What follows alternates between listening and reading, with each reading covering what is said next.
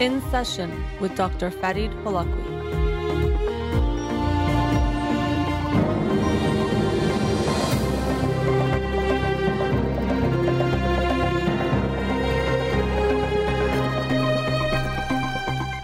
Good afternoon. Welcome to In Session. I'm your host, Dr. Farid Holakouee, and I'll be with you for the next 2 hours here on Radio Hamra. Studio number to call in 310-441-0555. You can follow me on Twitter or Instagram or like my page on Facebook to get updates on the show or suggest topics or books for the program. And the shows are uploaded at the end of each week to my SoundCloud page and podcasts on Spotify and Apple Podcasts. Let's get to the books of the week. The book of the week for this week is The Song of Significance by Seth Godin. The Song of Significance, a new manifesto for teams. I read his book, The Practice, a couple years ago, recommended by my brother, and really liked that book, so saw that he had a new one coming out. And I ordered it and don't know too much about it, although it seems to be related to leadership and work and things of that nature. But I'll read it and share it with you next week. The book of the week from last week that I'll be talking about today is Soul Boom by Rainn Wilson. Soul Boom, Why We Need a Spiritual Revolution. And many of you might know Rainn Wilson. He is a well-known actor, best known for his role as Dwight Schrute on the show The Office, where he played, depending on what your beliefs are, either assistant to or the assistant regional manager for the Scranton branch of Dunder Mifflin. I actually really loved that show and loved his character, and so saw this book, or saw that he had a book coming out, and wanted to check it out.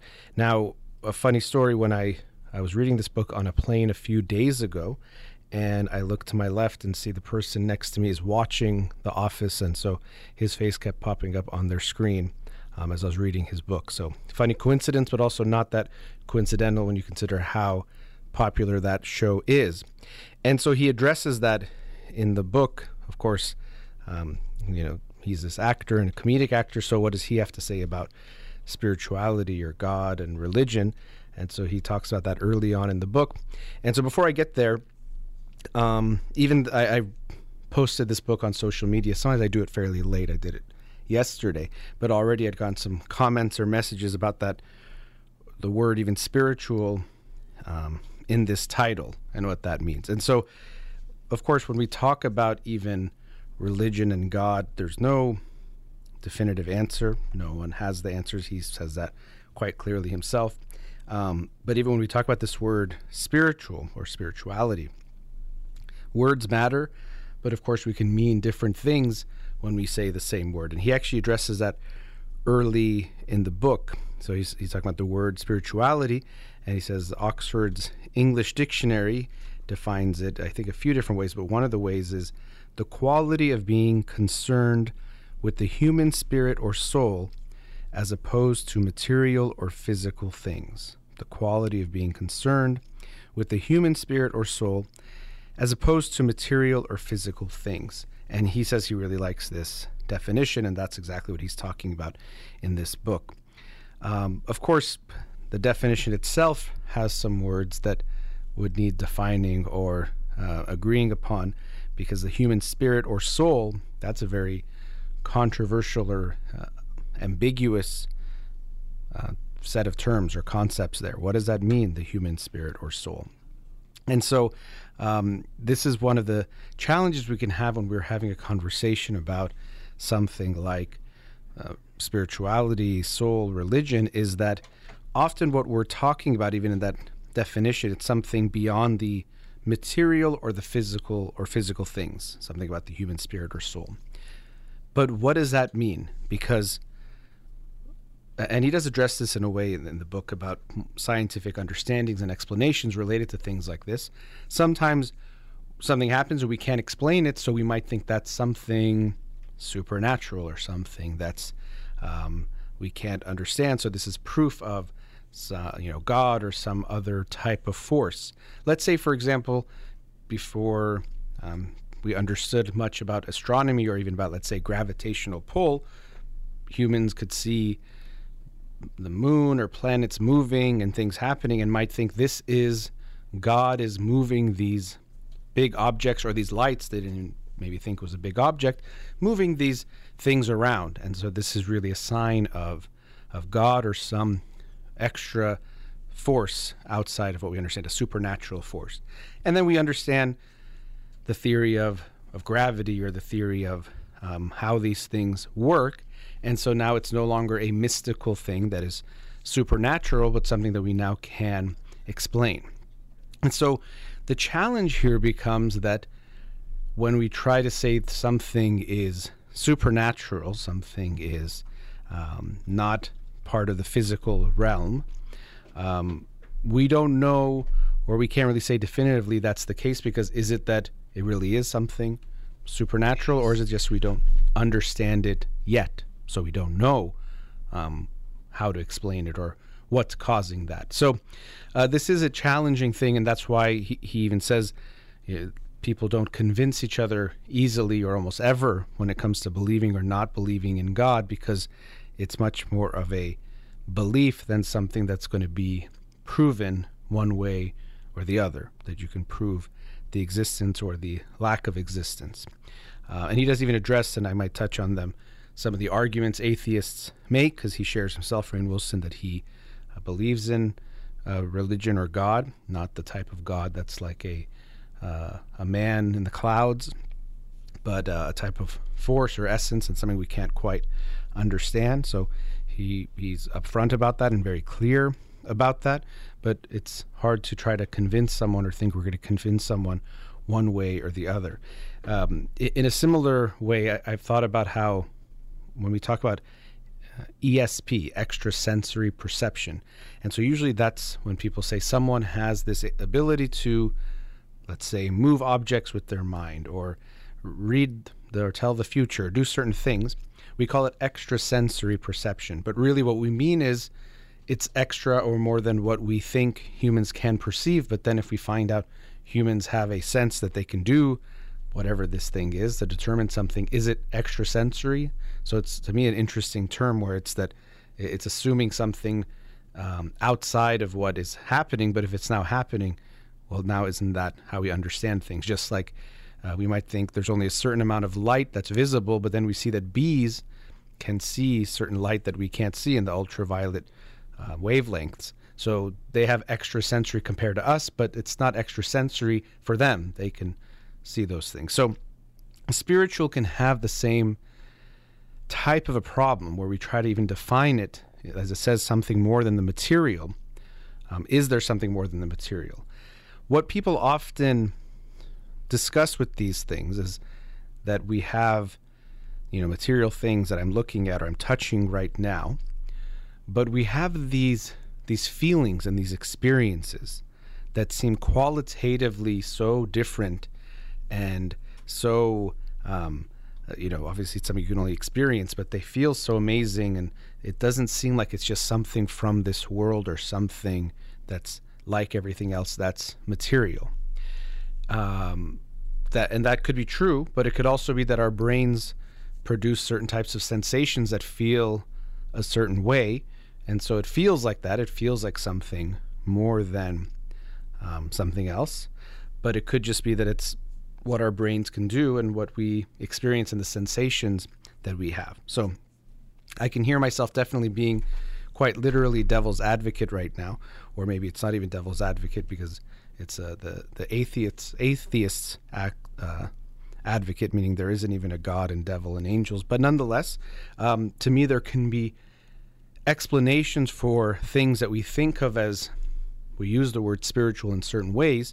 To me, it can mean something different than that. But this way of something, a human soul or spirit, again, there will never be proof of it or that it doesn't exist, but I think there's other ways we can think about it, that it might not be something like that. Another way of thinking about this concept is, I've talked before about the experience of ghosts or someone's presence. So, people will sometimes have an experience and they'll say, I could feel that my grandfather was in the room, or I could feel that, even some celebrity or some historical figure was in the room, or their presence. And I think that is actually true. Not in the sense that the person is actually in the room or they have to actually have a spirit in the room, but your feeling in that moment was the feeling of that person or how they make you feel, which can be triggered by many things. Of course, most directly by that person themselves. So you see your friend, your loved one, whoever they might be, and it makes you feel a certain way. This is something I call an emotional signature. There's an emotional way of feeling that we get from people. It's a complex thing. It's not just a set thing, because it's going to be affected by how you've interacted with them recently. Even the mood you're in at that moment will feel a bit different. All these things, but overall, there's an emotional signature of how someone makes you feel. And so if that feeling or that emotional experience is triggered by something, whether it's something external, internal, combination of things, it could feel like the presence of that individual is there because that's how you feel with them or about them or around them. And now, even if they're not there, you might have that feeling. Just like if I say, close your eyes and imagine your mother, and imagine hugging your mother or being hugged by your mother. For all of you, you'll feel something. Some of it might be similar because there's some things we feel about a mother's hug, but everyone has their unique experience with their own mother and what they feel about them. But you might start to feel something if you really vividly start to imagine them. That's a type of emotional signature. Now, it doesn't mean your mother is actually in the room, unless you're listening to this with your mother in the room, but it doesn't mean that they're with you there or that their ghost has to visit you. You can just have this experience of them, again, this emotional signature. So that presence is that feeling internally of their presence. Doesn't mean they're actually externally having to be there. I recognize that I'm almost at the end of the first segment and haven't really gone into the book itself, which I definitely want to do, but laying in some ways some groundwork or some of my thoughts about this theme, because I understand just saying spiritual can bring up a lot of oohs and haws or people's thoughts that this is nothing or it's something. And that's exactly what spiritual is supposed to mean for some people. It's something that is nothing. It's not a physical thing, but something is still there. The way I see spiritual, even in some ways that he uses it in the book. So Soul Boom, why we need a spiritual revolution. So this conversation about needing a spiritual revolution is, to me, this sense of spiritual meaning. We can think of our lower or higher natures or ways of being. So lower ones being things like just immediate pleasure and pain, even greed, power, wanting those things. And then there are the higher types of ways of being altruistic, being caring, compassionate, even experiencing awe, being in wonder of things of the world, that have a certain qualitative feeling that is, in a way, I'm saying higher and lower, but a more fulfilling type of a feeling. So when we look at the world, we can also look at, is the world being run more by things of this lower side of greed and want and violence and aggression, or are we going more towards and being driven by qualities and principles like altruism, making sure everyone is okay, compassion, justice, and these types of values. So that's, for me, this distinction that I actually think you can look at this book, although he talks a lot about God, some aspects of it, but you can take what you take from it. But even the sense of a spiritual revolution, which I'll talk about in the next segment, you don't necessarily have to believe in a spiritual world or that we have a spirit or soul.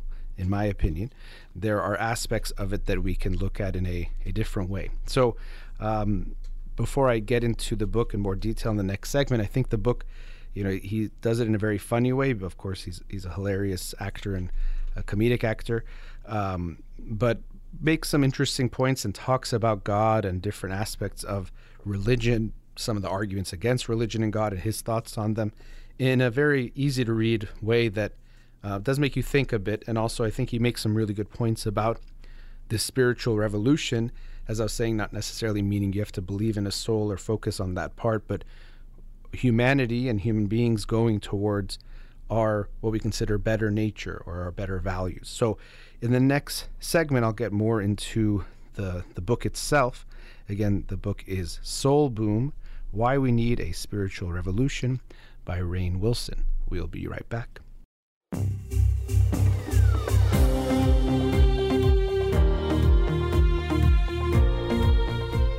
Welcome back. Continuing the discussion, or in some way starting the actual discussion on the book, Soul Boom, Why We Need a Spiritual Revolution by Rainn Wilson. And so I talked at length about spiritual and soul and what those words can mean. And in this book, Rainn Wilson himself says he believes in God. He believes that we have a soul, and shares that very clearly. And he does say that many people might not. And he does also discuss how we see the fastest growing religion, if you want to call it that, or type of spiritual belief is spiritual but not religious. And maybe you've heard people say that. So they mean that they believe in something, or they have this focus on this aspect of the self or the soul, whatever you want to call that, but they're not associated with any specific organized religion.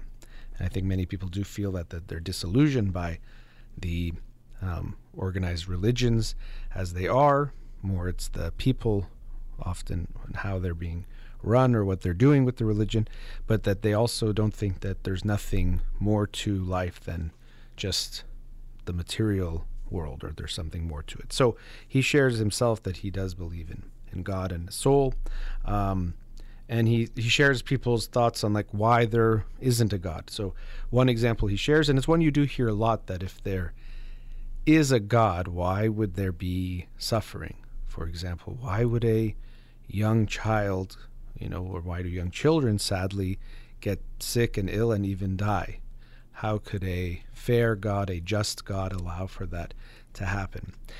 Now, these conversations, I think, become very complicated, because if you do believe in God, you tend to think and believe that this force, or this, if it's a being, or however you view God, is unknowable, or if it's more of this thinking type of a person, infallible or far advanced compared to a human being, that we can't comprehend or understand him, her, whatever the essence is. And so when that's the case, how can we try to make an explanation for why this being would do or not do something? So I can understand the conversations, and I've even had them before, and I think it could be interesting to explore, but it is one that likely will begin with words and end with words, because you can't come to some conclusion that, okay, a fair God would do this, or a just God would do this, or this being that is more advanced than me would make this type of decision, or this would make sense for him, her, it, whatever it is. So, these are tough conversations, but he just brings up some of these issues of, for example, why people say there isn't a God. And, he shares some of his thoughts, which include things like, well, where is it our responsibility and God, or a God's responsibility, so we can make a more just world? And there's something to that, but at the same time, even if we, I think, did everything the best that we could and made everything perfectly fair and even came up with cures to illnesses, I think there would still be suffering that is there. And so I haven't myself seen an argument that makes me think for sure that there's this fair God for sure. I think it's much more complicated than that to get a clear answer on that. But, he shares some of these conversations or these discussions on what he's heard from people and what his own thoughts are related to God or belief in God. And again, it is something that's a belief. We're not going to be able to prove it one way or the other. He, even at one point, so going a little bit further into the book, he's discussing different aspects of religion. Actually, before I get to that, one of the first things he talks about, himself being a TV star, he talks about TV and says two shows that impacted him significantly that he thinks reflect a big part of our spiritual journey. And one, they're both from the, I think, 70s. One is Kung Fu and one is Star Trek. And so he says the show Kung Fu, which I don't think I've seen. I'm sure I've seen clips before, because some of the things he mentioned sounded familiar. But anyway, on that show, it was very much about the personal spiritual journey, this sense of growing spiritually yourself. And again, so when I say spiritually, it doesn't necessarily mean has to be a soul, but cultivating what we consider the better aspects of ourselves or of human beings, compassion, kindness, wisdom, those types of qualities that he talks about virtues, or he calls them virtues in the book, those types of qualities. And so there's that aspect of developing ourselves or spiritual journeys being this internal part. But he says in Star Trek, it's that other part of this twofold path that he describes, where it's about helping the world, or really actually in this sense, the world in Star Trek is the whole galaxy or universe, going to other places and trying to make good in the world. And he does say, and I agree with that, that often, especially in Western spiritual thinking and mindedness, the focus is very much on what feels good to me. So it can primarily be about this self-focused aspect of spiritual development, or what feels like spiritual development, of what feels good. I do this thing and it makes me feel at peace, or I use these crystals or this whatever it is that someone might use and say, this makes me feel better. So that's spirituality. But as he says, and I agree, something can be missing in that of when we're developing ourselves. And really, if we develop ourselves, the focus also becomes helping others or helping the world become a better place, not just making sure I'm okay, that I feel okay. So I agree with him in that if we really are developing ourselves, and if we, for example, develop a sense of justice, a sense of compassion, then that has to be followed by action that follows those principles or those virtues. You can't just have them internally. If you have compassion and a sense of justice and you see injustice, you take action, because you can't really say you believe in those things or value those things if you don't take action. So I do agree with that aspect of things, and even looking at the world, and even when we want things to change, of course, there is this sense of laws have to change, and we have to make more fair and just laws and rules and regulations and how the world operates. But that can't happen alone. It also is important that people change, or you might say the hearts of men or the hearts of people would have to change. And here even we see this. Sometimes these analogies we use the heart sometimes to represent what people mean by the soul, which doesn't have to necessarily, again, be even a physical thing. Some people think it's something not physical, but we don't just mean it resides in the heart. We mean that, or have some heart, or we might say something like that. We mean those qualities, but nonetheless, we do need to see both things change, because if you just force people to new rules and laws that they don't believe in or agree with, we're not going to lead to a more just world or things becoming better. We need people to change as well, and those things go hand in hand. As people change, the laws change. As the laws change, it can affect how people change as well. So we need both of these. And he talks about the spiritual revolution, both on a personal level, but also on a global level as well. And so this title of the book, Soul Bloom, after discussing religion and God and these things and the cases that people might have against God and his own thoughts on that, he creates his own religion. And so it's done in this, half joking, half serious type of way, because of course he does understand that you can't just create a religion in a few pages of a book, and that he himself has the humility to know that he's not going to be just creating a religion on his own, and he's the one that can make it. But he does share some thoughts on, for example, what could go into a religion and some different principles of it, like believing in a higher power, life after death, power of prayer, transcendence, community, a moral compass, the force of love, increased compassion, service to the poor, and a strong sense of purpose. I won't go into all of those in detail, and I said them pretty quickly, but those are just some principles that he says can be the basis of a new religion that would bring the world together, because he shares that the purpose of having a religion would be to bring people together, to create unity. And he does acknowledge that throughout history and present, religion or using religion has been done to justify lots of disunity and even wars and and killing. So he brings up this this focus on these principles that he thinks might be good, and he says he does draw these from various thoughts and religions. It's not just his own thinking out of thin air, but he just shared these different ways that we can potentially create a more just society or have this spiritual revolution. And so I do agree with his mindset of when we look at the world, and he does talk about how almost all of our major systems are broken, economic type of systems, or even, let's say, healthcare in the United States, the way we are treating the planet. There's various ways that systems are broken and need to be significantly changed. And if we look at the base of those systems, he talks about like a car analogy. If we look at what's happening, we have to look at what's wrong with them. Why is it not working? And often we see that what's driving the systems is not what's best for the world overall. And so if greed is driving things, and I know capitalism is this easy boogeyman to talk about, but I do think there's some huge issues when we have a very, or the more purely capitalistic we become. The focus is on profit and GDP and the economics and economic growth, rather than looking at how human beings are doing. Or, for example, you can have economic growth, but the inequality can grow where more people are living in poverty, or the gaps are not shrinking, they're getting larger. And so it could look like growth or something is going well, and it's not that the system is not working, it's working how it is, but the system itself is broken, or it's not focused on the right thing. So I do appreciate his argument in as a whole, the sense that there's a lot of things that are not right with the world, and they're not just going to change with small tweaks.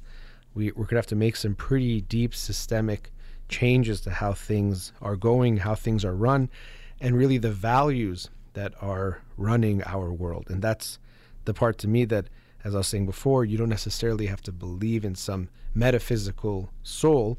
We can think of the higher nature of ourselves, the values and virtues we'd like individually to have as a society.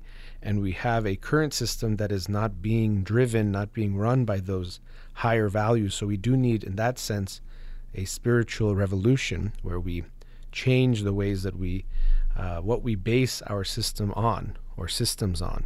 Are we going to be focused on money and profit? And of course, economics can matter in how we make the world run.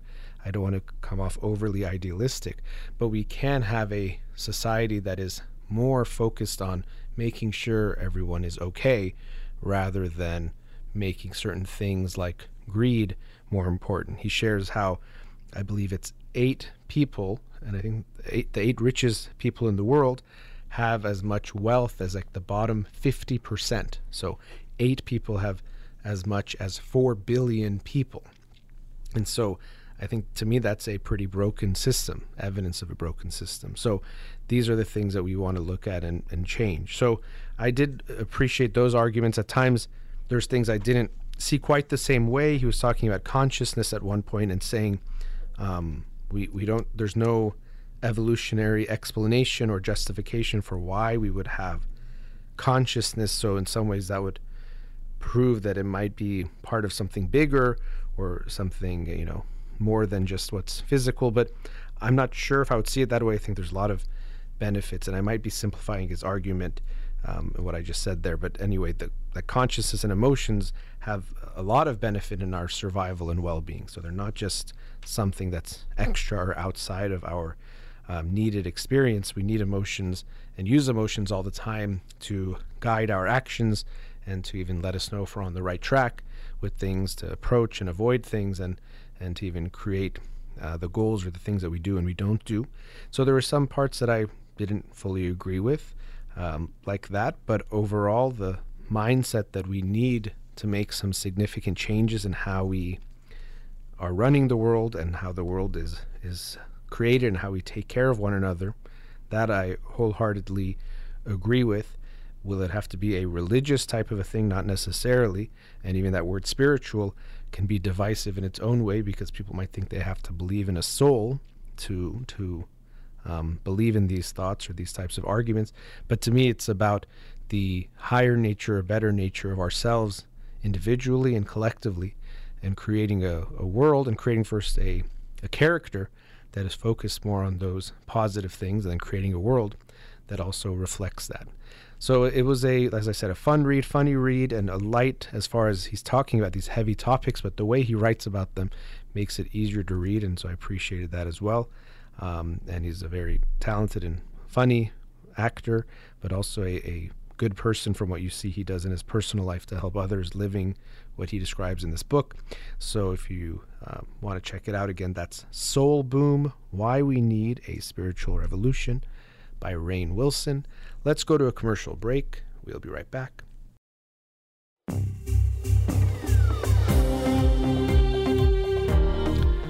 Welcome back. Let's go to a caller. Radio Hamra, you're on the air. Hi, Doctor. Hi, thanks for calling. Thanks for having me on the call. I am calling in regards to my daughter, who's 18. Okay. We've been recently having a little bit of difficulty trying to understand her, even though she's been pretty good girl all her life. I mean, she's been responsible. She's been doing good in school. And we've been open, knowing that, you know, I grew up here. I don't have, like, the Persian mindset of certain things is wrong, certain things is right.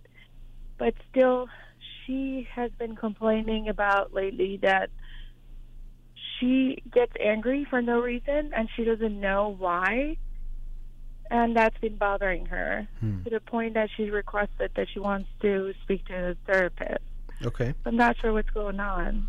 Well, yeah, it seems like she's not sure either. So she says herself it's for no reason, or does she say there's something that's going on or something you're doing or that's happening that's bothering her that makes her angry? That's actually a good question. She says that she doesn't know most of the time, but sometimes she says that we piss her off. Okay. But I honestly don't know where it's coming from. Okay, well, so I guess she does say sometimes she doesn't know why, and so she is taking some level of responsibility, or at least not blaming it on someone else. But, you know, and that's something itself. And the fact that she's asking for help, that's a good thing. I know, you know, therapy and things, one, they're not cheap, and also just doing it has things that it brings up for people, but that's a good thing that she's wanting help.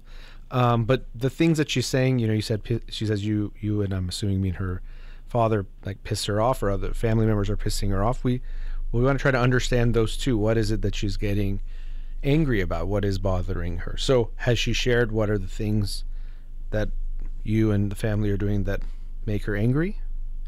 Certain things, yes. Like, for example, I get concerned if she's out past like 1 o'clock or 1:30, or if she does not communicate clearly with me of where she's going to be at, like late, of course, at night, not during the day. You know, things like that really bother her. She is in a relationship, and the guy that she's seeing, he's seems to be a really good guy. He even communicates with me that recently she's been a little bit upset, and I think we should be helping her. Yeah. So I'm not sure. I'm going to be honest with you. I'm a little bit concerned because I feel like she's letting things go, and this was not her before. Okay. For example, the last semester of high school, she totally let go, because she said, it's the last semester, I got into colleges, I got approval, and I got, you know, scholarship to the college, so why am I supposed to, like, make my life a little bit more miserable by studying hard? As long as I pass, I should be fine. And this was totally not her. Okay. So that was just, like, the last semester she was in? That was just the last semester of high school. So, I mean, I could get the concern that you're saying that that's not how she was. Now we'll have to see, is there any carryover effect, or has she changed in some way? But it could be just that she already got accepted and got the scholarship, and so she said, why should I stress over grades or get too stressed out about it. We could try to understand her more by asking her about that. Was it just that, or did she feel like she was trying too hard before, or was putting too much stress or pressure on school, and so she was like, I don't want to do that anymore. But we'll have to wait and see what she does in college. Now, her boyfriend, you and him communicate, like he texts you or messages you about her? Yes, sometimes he does. Like when she's been crying more lately, it seems like. Then she's a little bit more upset too. So he was just communicating with us that she's been a little bit more upset lately. She may need help, things like that. But she does her things. Like she goes to concerts, she goes out with friends, she goes to parties. But she says that, you know, she is depressed lately. Yeah. She has no motivation. But when it comes to times where she's with her friends or she has something to look forward to, she's totally energized. Yeah. And she's totally a different person. Yeah, and when you that was actually the next thing I was going to ask you about, is depression, because even in adults, but especially in kids and teenagers, one of the signs we might notice is anger or irritability, which sometimes we think, we hear depression, we think sadness, and we don't think about anger. But when we're depressed, we're also more irritable. Just our psychological skin, our psychological resources feel depleted, so we're more likely to get upset and angry about things. And so especially in teenagers and kids, it can show up as anger rather than just sadness. And I get what you're saying, that, you know, sometimes again we have this image, well, if you're depressed you wouldn't have the energy to do anything or most things. But here, when it comes to going to a concert or doing things with her friends, she's very energized and even possibly motivated to get there, to make things happen. But depression is a very complex phenomenon. It's not this thing of just sadness and all sadness. We see people who are depressed who are still working. We see people who are depressed who are, you know, funny and even funny for a living, and but they're still very, very depressed, or acting, or, you know, musicians and out there with so much energy. And so we think there's no way that person is depressed, but unfortunately sometimes it turns out they are. So, you know, I wouldn't take those things to mean that she's not depressed. And if she's saying herself that she's feeling that way, then I would take her word for it that that's probably what she's going through. And depression, sometimes we might be thinking, well, then what's making her depressed? Like everything is good. But depression doesn't always have this clear-cut cause of something bad happened and now the person is depressed. It's so many different things that can contribute to someone feeling that way. So tell me some of your thoughts on that. I threw a lot out at you there. I think you spoke my mind, because that is the issue with her, that she gets angry easily, and she's I could see that in her face. And that's what she says too, that she's angry and she's stressed out, and it just happens without any reason. And even though there are reasons for her to be happy, it's just that she can't help it. Yeah. I'm happy that she does realize that, and she did seek out for help. But from my part of things, I'm not sure how I would be able to help out, besides the fact that I helped her with finding a therapy. And she's going to be starting next week. Great. But as far as like communicating with her, or, you know, pushing her to a certain limit, as far as like finding a job or getting herself busy, I'm not sure how I should be really acting as far as like.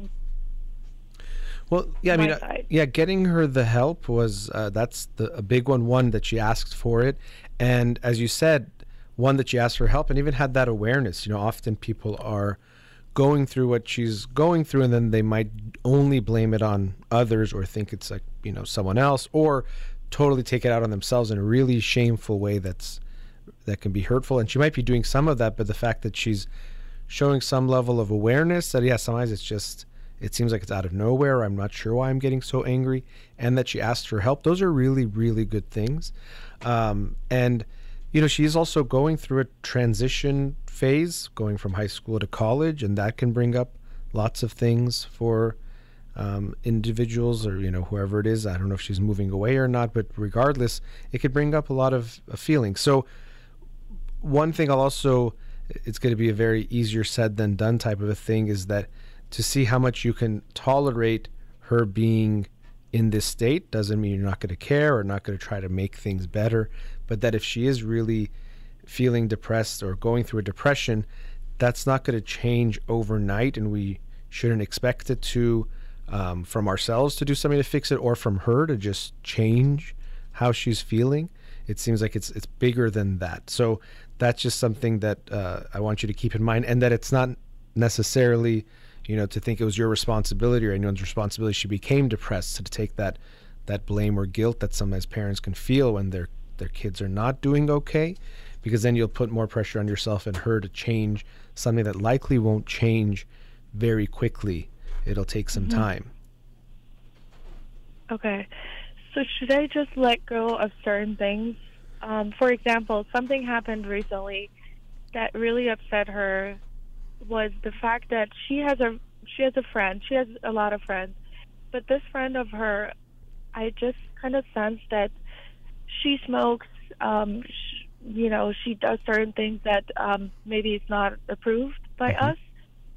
And she came over and she was stoned once to our house, and I went to the room and I said, this is not acceptable, not in my house, so you guys need to go home. So they did that. But the other day she came over again, and in the morning when I went to my daughter's room, I found a vape in her bed. I freaked out. I thought it's hers. First she lied that it's another friend of hers, and then because she was trying to protect this friend of her, which I saw last time, and then she said it's hers. So what I did was, maybe I did a stupid thing, but I took the vapor and I took it to their house and gave it to her mom, and I said, I found this in my house, which is not acceptable. You know, I was requesting for her to respect our house, so I just wanted to hand this off to her because she just left it there. And because of that, it seems that her relationship with my daughter is cut off, and they were kind of like best friends. So my daughter is really upset over that, and she says, because of you, I lost a good friend.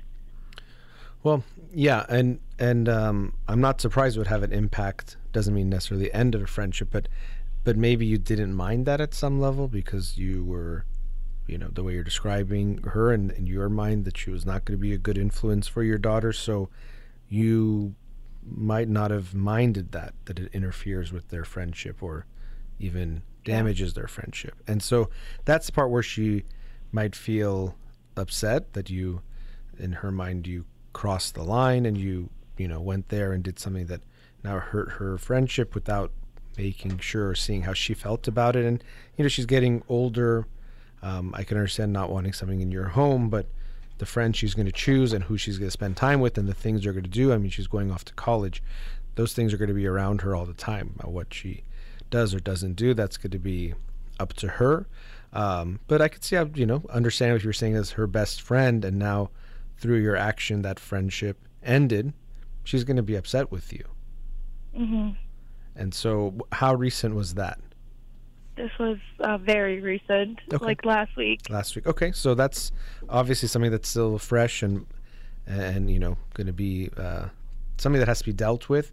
Now, I can understand you don't want her to do those things. You don't want those things in your house, but, you know, and vaping is not, and I don't know what it was, and the vape can be, you know, there's also things that look like vape that could be marijuana, or it could just be tobacco, or it could even just be flavored and not have tobacco in it, so I don't even know what it was, but you know, to me that might have been a bit extreme to go to the person's house to give it to them. But I would more importantly want you to talk to your daughter about all of that, you know, what was going on, what you're worried about, her feelings about it. I'm sure, you know, she's still upset about it, and it's, you know, it's just been a week, so maybe the friendship's not done, but they might have had a really, you know, maybe things are a little bit tricky right now. But what did you talk to her about? What happened there? What you were worried about? I did. Okay. I tried to talk to her, but she was really upset. And she says that, this is another thing that she says, that she's very sensitive to words. And if certain things happen, it's so hard for her to forget. It just sticks to her brain. So she's going to be upset about it, and she won't forgive me for it. When you said about words, like, what were the words here? So, it's more like, you know, going to her house and telling her mom that, you know, your daughter did this. This was like the second time. And then words in general, I guess. I'm trying to find how to explain it. But if I say, you're stressing me out to her, she thinks that I'm saying that you're not wanted, or, you know, things like that. Like, she's very sensitive to words. I have to be super careful of what I'm using. Well, and she might just be sensitive in general. That might be part of who she is, which isn't going to, you know, just change. And in this case with her friend or the friend's mom, I mean, it seems like it was the actions. Yes, you went and talked, but it was that you went there that she didn't like, not just the words. But I think you're saying she will hold on to something, which I think is related to this feeling that she's sensitive, that you think that it's harder for her to forgive something. Now we're at a commercial break, but I want us to continue. So after the break, we'll you know, talk a bit more about what's happened, but also what you can try to do in communicating with her going forward. So we'll put you on hold and we'll talk after the break, okay? Thank you so much. Sure. All right. We'll be right back.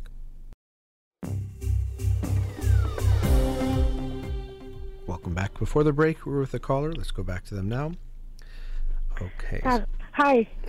All right. So, you know, usually during the break, people will come back with some thoughts that came to them during the break. Anything come to, I felt that as soon as you said hi. So, yeah, go ahead. I appreciate it. Yes, I think I was a little bit scattered before the break, but maybe I'm going to add a couple more items. So before we actually decide on her college, she was pretty insistent that she wants to make sure she doesn't choose the college just because her boyfriend is going to the college within the same city. And she ended up actually choosing the college that's actually within the same city as her boyfriend. We never talked about it, where the decision came in, which is fine because it was a good college. She had scholarship and all of that. But at the end of the day, we could not afford for her to stay at the dorm, because that was also not covered by the scholarship. And the amount was pretty high. And the school said the parents need to take on the loan because she can, and we really could not do that. So we sat down and we talked about it, and she was totally fine to stay home, save that money, and go to that college. And how far is the drive, or how far is the college? The college is about 20 to 30 minutes drive. And then now what she's saying is that she's very upset that she's not going and staying in the dorm. She's losing on that experience, which she'll never get back. And all her friends are going to dorm, and she's going to be the only one. And it doesn't seem like she's growing up. She's a stay-at-home kid. And she's pretty upset about that, too. So I'm not sure right now if it would make sense for her to go to the dorm. Is it going to be something that she's going to be scarred for life? Or, you know, it's fine for her to stay.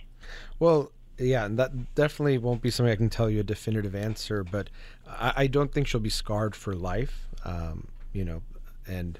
But that doesn't mean it doesn't matter. We want to make her feelings, you know, it's not either scarred for life or doesn't matter. It's that, you know, she's upset, and she's not wrong in the sense that she'll miss out on something. And yeah, it's something you can't ever have back, to be like, let's say in a freshman dorm and have that experience. A lot of her friends are probably talking about it and how excited they are. So there's a FOMO there, that fear of missing out and what she'll miss out on. And, but it does seem like there was something here of, you know, there was a compromise that in order to go to this school, she, you know, this seemed to be what you agreed on with her would have to be the circumstances. And now that it's getting closer to actually having to do it, she's not liking it. But, you know, I think it's, I don't think it means what you did was wrong. And so I don't know the financial implications or, like, you know, what kind of stress it would put it on the family. So I definitely wouldn't want you to think, okay, we're scarring her if she doesn't go. But, you know, I wouldn't want it to be insignificant either. So you can talk it through with her, see what she says.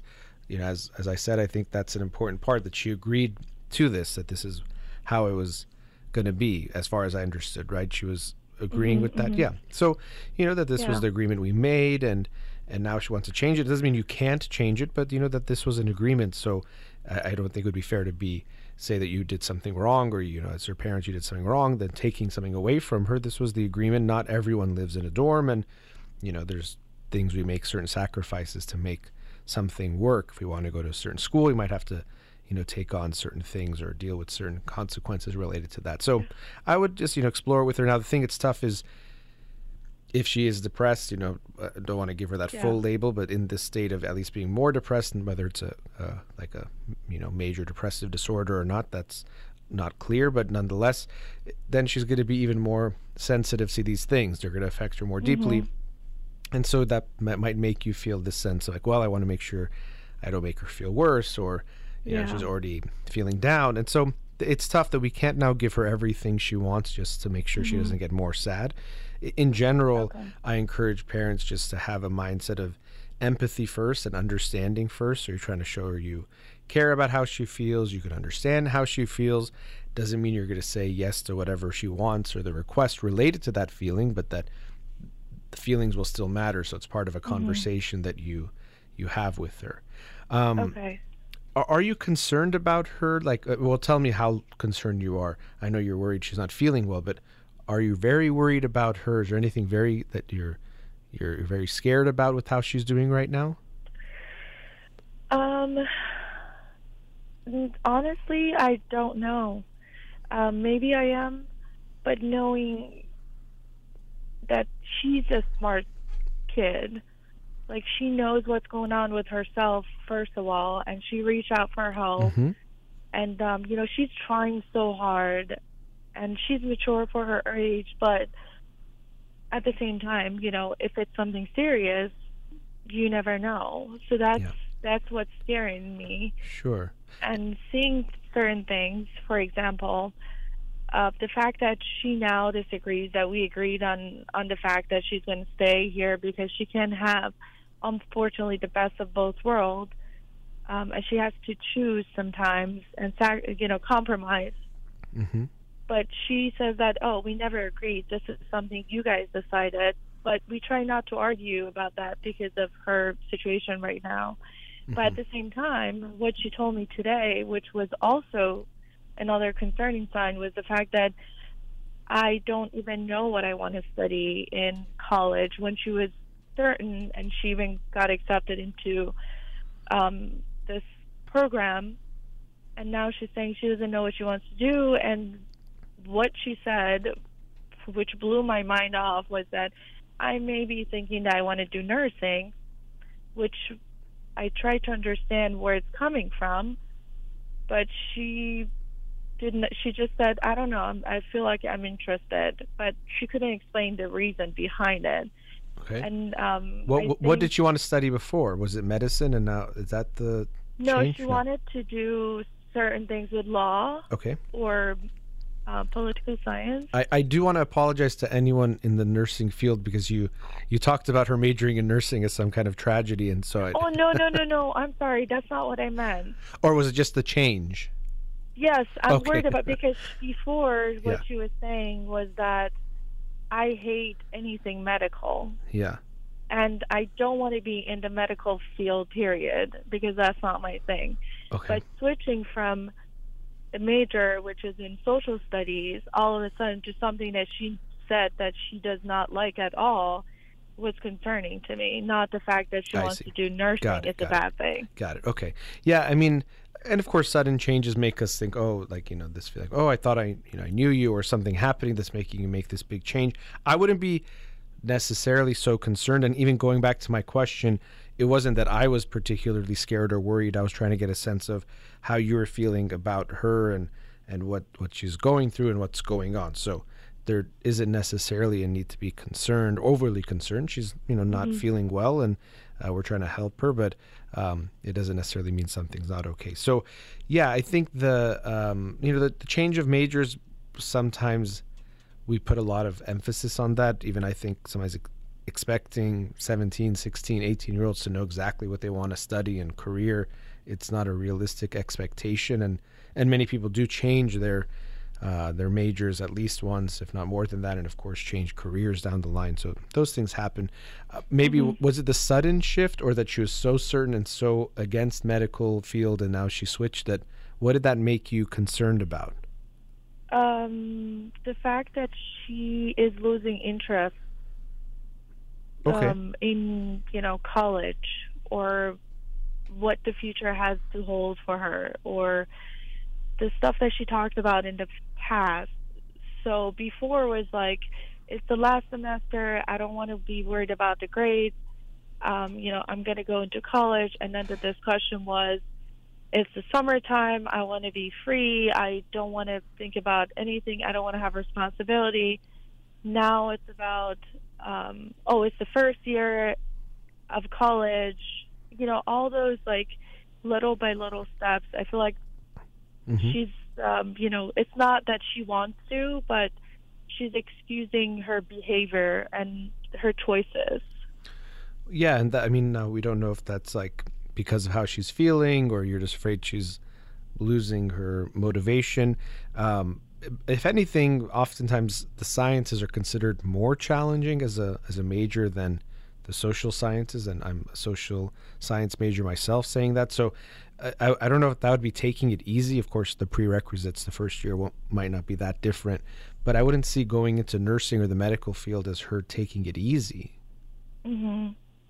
So that's what I was trying to discuss with her, that because it sounded like she wants it a little bit more easy, but then it was not realistic what she was explaining, that she's just interested, and they do less work. And another thing that she said was that it's not a desk job. So I feel like those words coming out from her were, I've seen her before, and she just had to choose her classes for the fall and by the end of this week, and all of a sudden she's doing that. I feel like she's trying to excuse the fact that she really didn't put time to look into classes and choose, and she just wants to go undecided. Well, and that's possible. Now her saying, or even you feeling like she wants to take it easier, yeah, there could be a concern of, okay, she losing that passion or that fire, that work ethic, things that are real. There could be also this, if she's feeling depressed, which can take away things like our motivation, focus, things like that is it that she's not feeling like she can handle it, which doesn't mean she can't, but even that itself would be important to look at. So there could be something there with how she's feeling and feeling how much she can take on. So I get your concern that you don't want her to lose sight of the important things, and to, college could be fun and great in so many social ways, but there's obviously the academic part of it that we want to prioritize as well. I just am wondering if the depression, the things that she's feeling, could be affecting how she's, feeling about what she can take on. Yeah, I believe it does. Yeah. So from my point and my side of things, and her dad, does it make sense for us to have, certain rules in place, even though I know she's adult and she has her own life, but she lives with us now, to say that, I don't know, if you want to take the car, you're responsible for the gas. Not because we can't afford it, but because to make some certain request to kind of like push her to look for a job, to get distracted, to get busy, things like that. Well, I'm definitely not against having some types of, rules or boundaries with things. Two things come to mind. One is always like, what's the intention of the rule? So there you're saying, it's about just, trying to, you even said distract, and I want to know what you mean by that. But you know, to get her to do something. I mean, I'm guessing school starts in about a month, so maybe you want her to work while she's going to school, which is not necessarily bad, but maybe that could be a lot if she's already feeling a bit overwhelmed or not sure she can handle it. But another thing with rules at almost any age, but especially her age, is to make them with her or in collaboration with her. So not just to tell her, okay, starting tomorrow, this is the rule or this is how it's going to be, but make the rule with her, so she'll be more likely to follow it and understand, like, yeah, this is, it makes sense, or I think this sounds fair, and, you know, more likely to go follow through with it. I think I get this sense that you feel between two things. One is you're worried that, okay, she's feeling more down and, you know, more sensitive, and so in that way more fragile, and so you want to be easier on her, but then also you're afraid she's like slipping and then gonna, like, you know, lose too much of the focus and the way she is, and then, you know, so there's that. How do you find that balance? That's what I'm really struggling. Yeah, honestly, I've been thinking about therapy myself of how I should be dealing with this. I obviously, you're talking to a therapist, so I'm always going to think it's a good idea, but I do think it's a good idea for you to go to your own therapy. Just in general, I think it's good, but to help you in going through this in general, of how to deal with her and what's happening here, because clearly it's bringing up a lot for you. And the solutions, and they're not even these kind of clear-cut solutions of just do this or do that. The real focus here is going to be on your relationship with her. And if she goes to therapy, I would definitely not want you to bring this up. It maybe is if you go to your own therapy to bring her, but you could even have sessions with her where you and her would get to explore what's going on between the two of you and to find better solutions together, but also just better ways of you know, dealing with the relationship stuff that's going on. So I get it that you don't want to over push her, but you also don't want to take it so easy. And we don't want to be reactive that, okay, she's upset, so if we make a boundary and then if she breaks it but then she's crying, then we're just going to say it's okay every time, or, you know, give in to that, because that's not going to be good for her, and you'll get frustrated with that over time. As I said, you know, we've mentioned a few times, it's really good that she has this awareness and she's asking for help. Most, you know, most teenagers, most people her age don't do that. Even most adults don't do that. So that's something good. And I hope you have, if you haven't already, acknowledged that and shared with her. I'm glad you did. I'm glad you came to us. I'm glad you want to get help and we want to help you. And you could even share some of your concerns with her of these, even like the change of the major. So not like this, it's a tragedy or it's so bad or she's doing something wrong, but I'm sure you were surprised that, I'm not sure if it was something that she was always clear on and now she's changing. If that's the case, it's understandable that it would be a surprise and you wanted to understand it better. And you know, there's no way for me to know how she's exactly doing, but just keeping in mind that going through these types of things is not uncommon. Doesn't mean we don't take it seriously, but I say that so you don't get overly concerned about, you know, if she's changing a bit, even the way you started the call saying something like, she's always been a good girl or something like that. It's like feeling like this, like you're losing her, or she's changing in some way. This could be just a process or something she's going through at this time. I see. So what are maybe like in a short couple bullet points, what are the signs or symptoms, or I don't know, I guess signs that I should be looking out for, or if I see, then I should be concerned? Well, yes, and from what you shared, and I can only go off of what you shared so far, I didn't feel like super concerned and like some, you know, be careful that something bad is going to happen. I would want you to, I'm glad she's starting therapy next week. And, you know, starting therapy, we're doing something that's going to help her, but at any age, but especially at her age, lots of feelings could come up and come out when they go to therapy. So, you know, sometimes it's not that she's going to go to therapy and come home necessarily feeling more calm and relaxed and better. She might even feel more angry or be more in touch with some of those feelings. So be, you know, aware and ready that could happen when she goes. You know, like, I'm glad that as much as I said, someone could be very depressed and still go out and have fun and do all those things, but that is at least something that she's able to do those things and is functioning at that level. You know, the irritability and the anger, The fact that she's saying sometimes it's coming from or out of nowhere, she's not quite sure why. You know, these are the openings that you can have of talking to her about, like, yeah, what is she going through? How does she feel?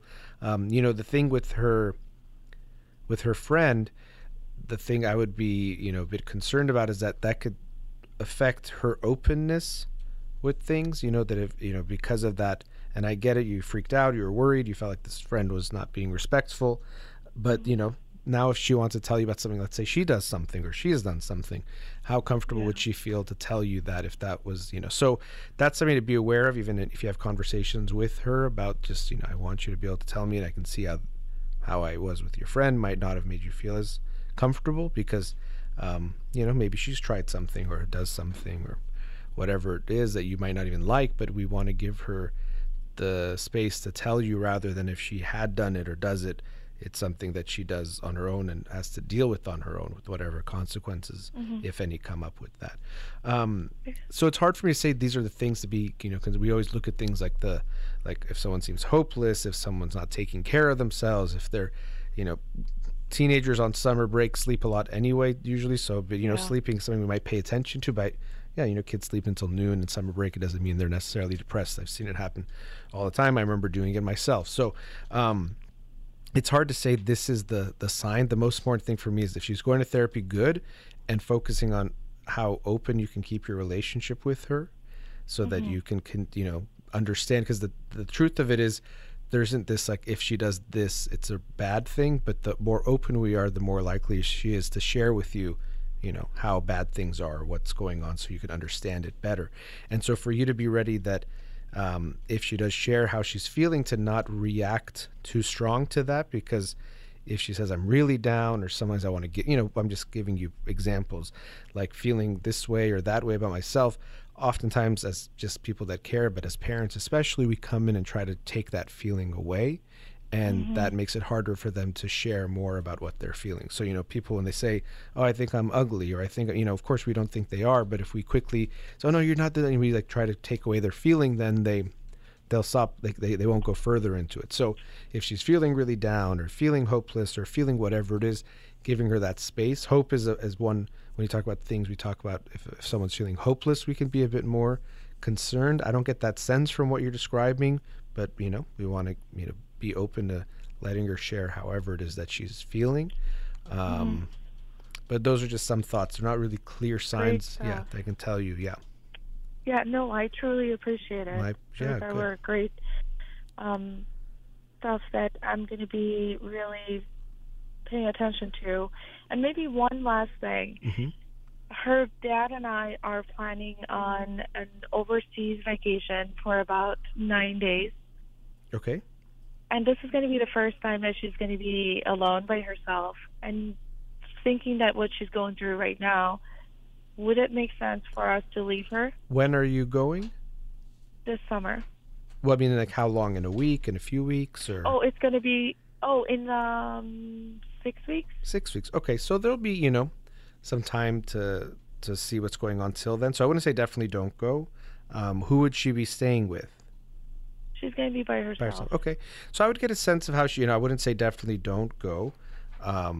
Because as I said, from what you shared, I wasn't overly concerned that you can't leave her alone or, you know, anything like that. Yeah. But, you know, she's going to therapy. I would also, you could, you know, she's over 18, so you won't be able to talk to her therapist unless she wants you to talk to her therapist more than likely. So you can check in on that. So I wouldn't say definitely don't go. I think you're going to have to wait as it gets a little bit closer to see how she seems to be doing and, you know, how she feels about it, but, you know, before you can really make that decision. I would encourage you to think about, you know, your own therapy. I could see that even in our conversation, it gave you some reassurance or some, you know, good feeling about things. I think it would be, you know, beneficial and something to think about. Yeah, yeah. I appreciate it, definitely. Sure. Nice talking to you. Thank you so much. Best of luck. Take care. All right, thank you too. All right, bye-bye. Let's go to a commercial break. We'll be right back. Welcome back. Let's go to another caller. Radio Hamra, you're on the air. Hi. I have a question about screen time and I know that there is not, a general answer for that, but right now many schools also demand devices for elementary age students, even first grade, second grade.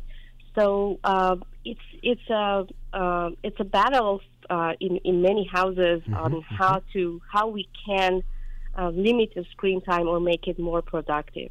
Yeah, I definitely agree with you. And it's not just for the kids, it's also for the parents and all adults. Like, how do we deal with the screen time?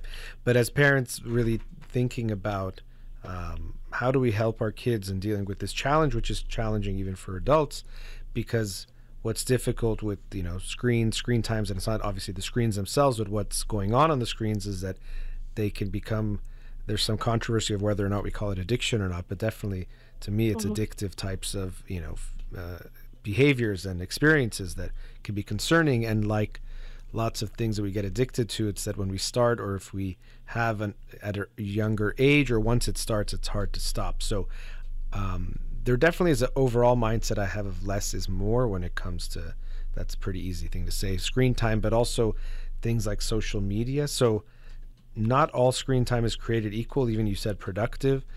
Yeah, there's definitely a difference between, mindlessly just watching videos on TikTok or FaceTiming with your grandma. Those are not the same thing, even though they're both being done on the screen. So I want to actually ask you, though, I have some general thoughts as I'm saying there, but specifically, what is the situation you're calling about, or what are you dealing with?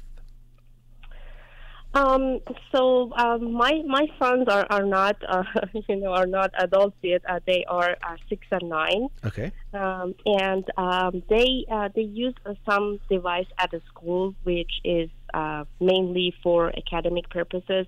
But when they come home, they want to watch videos or shows. They want to play on Xbox, so we try to really restrict what they watch. For example, we are using YouTube Kids, and we make sure that it's age appropriate, and the shows that they watch is within are not violent or stuff like that. Or on Xbox, we don't buy games that are violent, and mainly he plays FIFA or sports games on Xbox. But it seems that it is very hard for him when we give him the responsibility to finish the game and then turn it off. It is very hard for him to do so. So, and on the other side, if we put limits on it and it just turn it off at the middle of the game, it pisses him off a lot. And we and it is sometimes it is hard to know what to do. If we want to give him more time, then we will give him this message that, okay, it's okay not to abide by the rule and, go over it.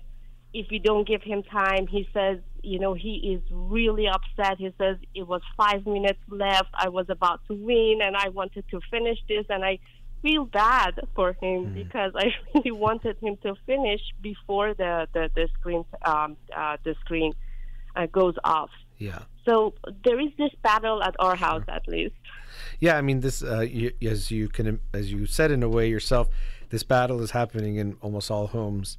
I mean, probably in the world too, but in America, where parents are trying to deal with this of, okay, we want to let them have some screen time, video games, whatever it is, but limit it as well. And it's challenging. And you kept saying him, so I don't know if you meant one of your kids is more of an issue or having more of a challenge. Yeah, the older one is the one who has more more difficulty, getting off the screen. The younger one still, he can do that.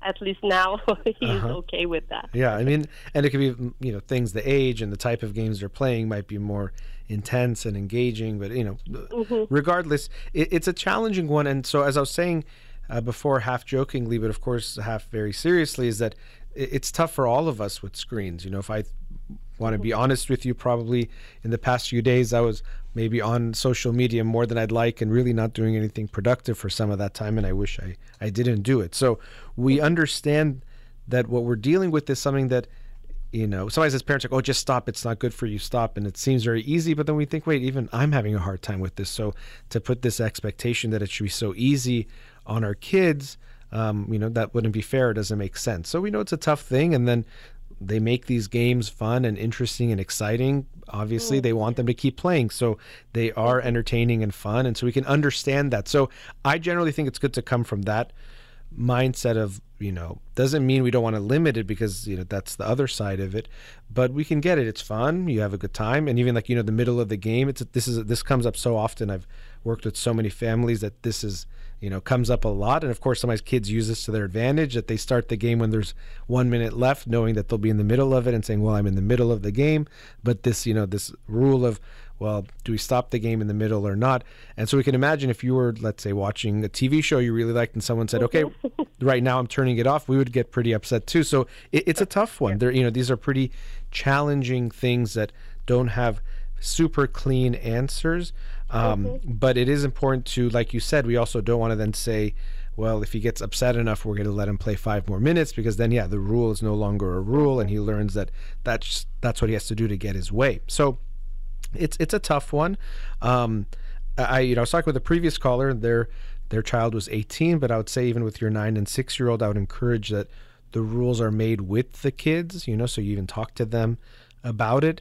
And sometimes people misunderstand this. It doesn't mean that the kids make the rules, so that they say, I want to play 10 hours of video games. You say, okay. But it's that it's a conversation that, you know, even if they say, you know, so you tell them, even try to explain, you know, can you, you know, why do we even have this rule? You know, I don't know. Have you had these conversations with your kids about screen time, video? Okay. Yeah, we talk a lot, and you know what we have tested these recent days that you know has worked better than before is that because he was very, very upset with the fact that, you know, in the middle of the game it was the limit, and you know it was stop on his game, and he said that I can manage it. Let me do it, and I said okay, I'll give you 3 hours. A straight 3 hours, and then you have the option of how to use these 3 hours. You can do it at once, or you can do it like 1 hour in the morning, 1 hour in the afternoon, 1 hour later at night. And it seemed that he worked really well with that. And you know, once the 3 hours was finished, you know, he went and played Lego and started to read, and I was kind of proud that, you know, at least one way it worked. But sometimes, you know, different situations, like, you know, these days it is summer. Sometimes he's out of camp. He doesn't have anything to do, and whatever I suggest, he says it's boring. Whatever I say, okay, I believe in you. I know you can find something that is not boring, and you can, you know, spend time with it. He just, you know, nags around me, and, you know, I work from home, and I need to concentrate, and sometimes it makes me very frustrated. Sure. And he, you know, he might use that, you know, knowing that to kind of push until you probably give in. It's understandable. You have to get back to work, and he knows if he creates enough of a fuss, you might just say, okay, just go play your video game. Now, I'm looking at the time. We started this segment a bit late, so we're going to have to go to a commercial break, but then we'll go into the last segment, and we can explore this more. And look, we're going to try to see what we can come up with. There's no clean answers that'll make it, you know, it's always going to be an ongoing issue, but there could be things that can make it more helpful. So we'll put you on hold, and we'll talk a bit after the break, okay? Thanks. All right. We'll be right back. Welcome back. Before the break, we were with a caller. Let's go back to them now. Caller, are you still there? Yes. Okay.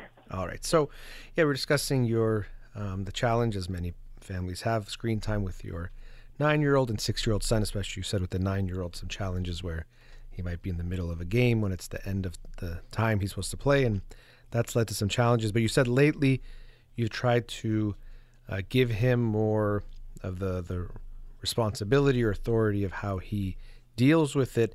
And it seems like you're saying overall it's been going better, but still there's some challenges, especially when you're working from home. And one more thing is that, you know, we were, me and my husband were thinking of getting like a sort of smartwatch for him that, doesn't have any social media apps or any video game apps, anything on it. But through that watch, he can call and text, and it has GPS. So very basic watch,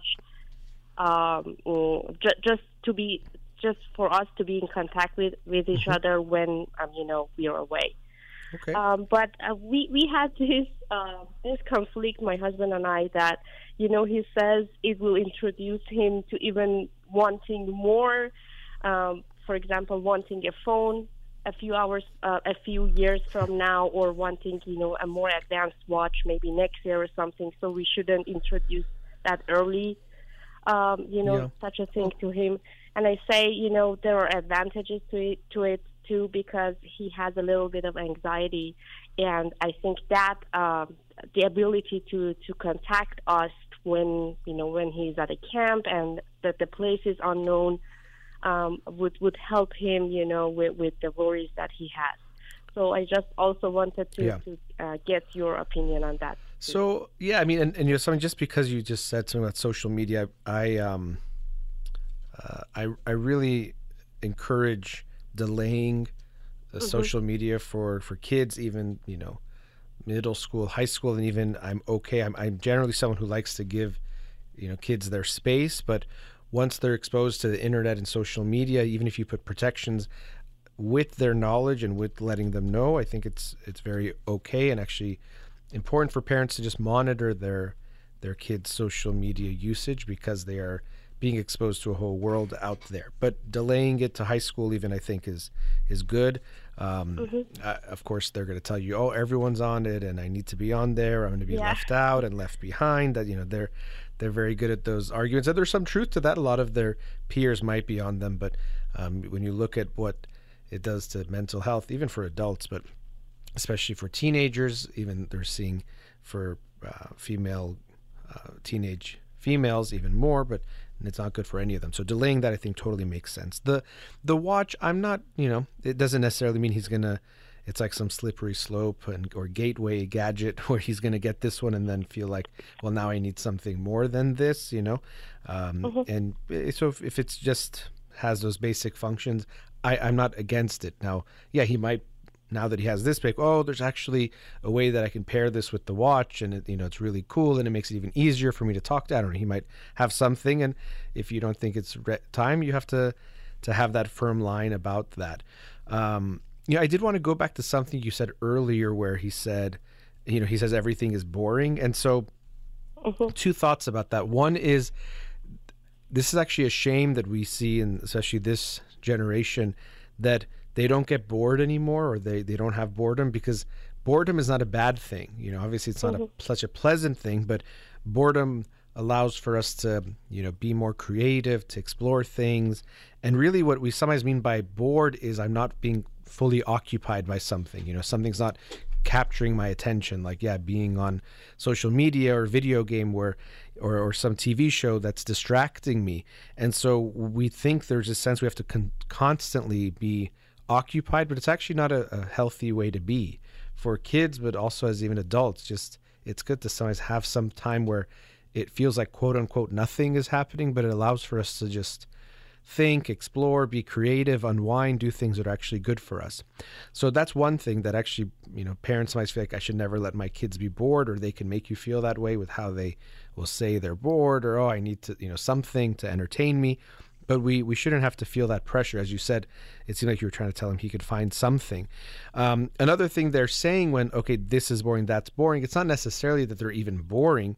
It's just that they're not as exciting as that other thing, right? So, reading a book, maybe even it could be interesting sometimes, but it's nothing compared to, playing a video game, which is going to be so much more stimulating. It's kind of like, thankfully, if you introduce your kids to fruits and only those kinds of foods and vegetables from a young age, they'll crave those foods. But once you give your kid, McDonald's and different fast food, the regular food might seem boring to them because it's not, overly stimulating them in that way that those foods do. So unfortunately, once we introduce them regularly, they might not crave or want those healthier foods because these other foods are so exciting. It's kind of the same thing, like a screen with all this stuff going on it's going to be so much more exciting than just sitting down and try to play a board game or, you know, like coming up with something on their own. So we have to be aware of those things. He might be right. It's more boring, or they're not as fun as the video game, but it doesn't mean that we're just going to let them play, you know, 10 hours of video games because it's, you know, not boring or more fun. Not that that's what's happening here, but just the thought on that, because I do hear that a lot where kids will say, I'm bored, or this is boring. And then, you know, they are in a way saying the parent has to give them something to entertain them. But I don't think that necessarily needs to be the case. But let's come back to your situation with your son, especially you're saying with the older son, having these challenges with him. Now, one thing that's also very important is, are you and, you know, their father on the same page about things? Are you feeling like you're in agreement with what you're doing with him? So I think I am more flexible than his father, especially when there is a limit and I see that, you know, really there is like 5 minutes left. I said there is no harm just giving him 5 more minutes until he finishes, and then he turn it off himself. But sometimes he does, sometimes he doesn't. And because, you know, he hasn't shown a consistent, you know, responsibility, his father believes that, you know, when it is done, then this is the rule and, you know, we have to stop it. So, and I sometimes said, okay, this is summer, you know, we have to have, you know, summer spirit, you know, let them be more relaxed, let them, you know, have less rules at least to unwind and, you know, be more laid back, get ready for another school year. But he thinks that it may ruin the, you know, the whole routine and the rules that we have set at home. So we sometimes also have the conflict. Of course, it is not in front of the kids. You know, we try to always be on the same page in front of them. But, you know, on the back scene, we sometimes have arguments on which way is the correct way to approach. Yeah, and you mentioned that is very important not to have those arguments in front of the kids. One, they don't. It's not going to be good for them to see that, but also they can feel like they're the cause of the argument. And then on top of that, it makes the rules or the boundaries seem less real because it's, well, you know, mom didn't even agree with this or dad didn't agree with this. So, you know, you're really going to be in trouble there with trying to enforce anything that they see is shaky in that way. And so that's a big, you know, sometimes with parents, I work with them and like trying to find a bedtime or working with the kids. And it's not that, you know, 7:30 is the right one and 7:15 is the wrong one, or it's more that what works for the household and how the household gets into agreement, and that type of unity you know, creates a calm in and of itself. So it's going to be important for, you know, you and your husband to think and work through this. And it's not likely you're going to see exactly eye to eye and, you know, see it exactly the same, but you have to come to some level of agreement that's going to be functional for, you know, the family and for you and him, then, you know, creating these boundaries. Yeah, generally, you know, there's something to both of what you're saying.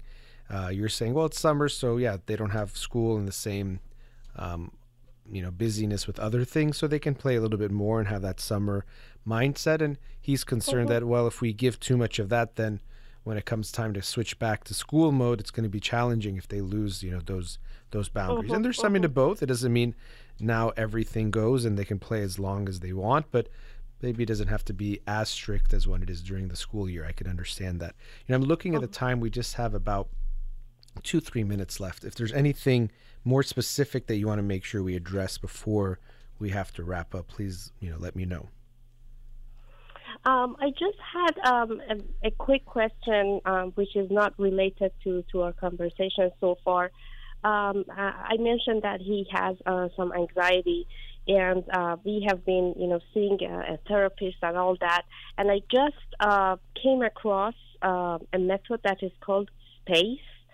That is, and I wanted to ask you if you have heard of it, and if I'm not sure if I have. It's like SPACE, like SPACE. Yes, exactly, and that is abbreviated for supportive parenting for anxious childhood emotion. And the person who did that is Dr. Eli Lebowitz, and he has this scientific method that has proven scientifically that the intervention should be on parents rather than being on kids. And that intervention would be as helpful or even more helpful as if we intervene with kids with anxiety. Well, I appreciate you sharing this with me because, to be honest, I did not know it. And speaking of screen time, I'm looking at my screen right now. I have my phone out because I Googled what you did, and I found, Dr. Eli Lebowitz, and I want to look into this more. And as a overall, that does make a lot of sense to me because, the parents are creating the environment, and how they interact with the child is going to contribute significantly to their anxiety. Now, at times I think it's going to also be important to interact or have treatments where the kid is being impacted. Even like play therapy for children can be very helpful. But I'll check this out. But as is obvious, I can't give you a assessment of whether or not this treatment is a good one or not because I don't know about it till you just mentioned it. Being that it's from a doctor from the Yale Child Study Center, that's a good start. But again, I wouldn't be able to endorse it to say to go for it. But I'm glad, it seems like you're looking for different ways to support your child through his anxiety. Thank you. Is it possible that perhaps one of your sessions that you talk about books, you talk about this book maybe? It's possible. I just put a little note for myself to look into it because it does seem interesting, and I'm always eager to learn more about new treatments or new types of treatments that are coming out. So I'll check it out, and it's possible I will. I can't guarantee you that, but I'll definitely be looking into it. Whether or not I'll read a book on it or discuss it at length on the show, I can't guarantee that. But we do have to wrap up, and I appreciate you calling. Sure. This, it will be an ongoing thing, and wish you and the family all the best. Thank you very much. Thank you. All right, that brings us to the end of today's show. A big thank you to Farhuda here in the studio. You've been listening to In Session with Dr. Farid Holakouee. Zan Zendegi Azadi.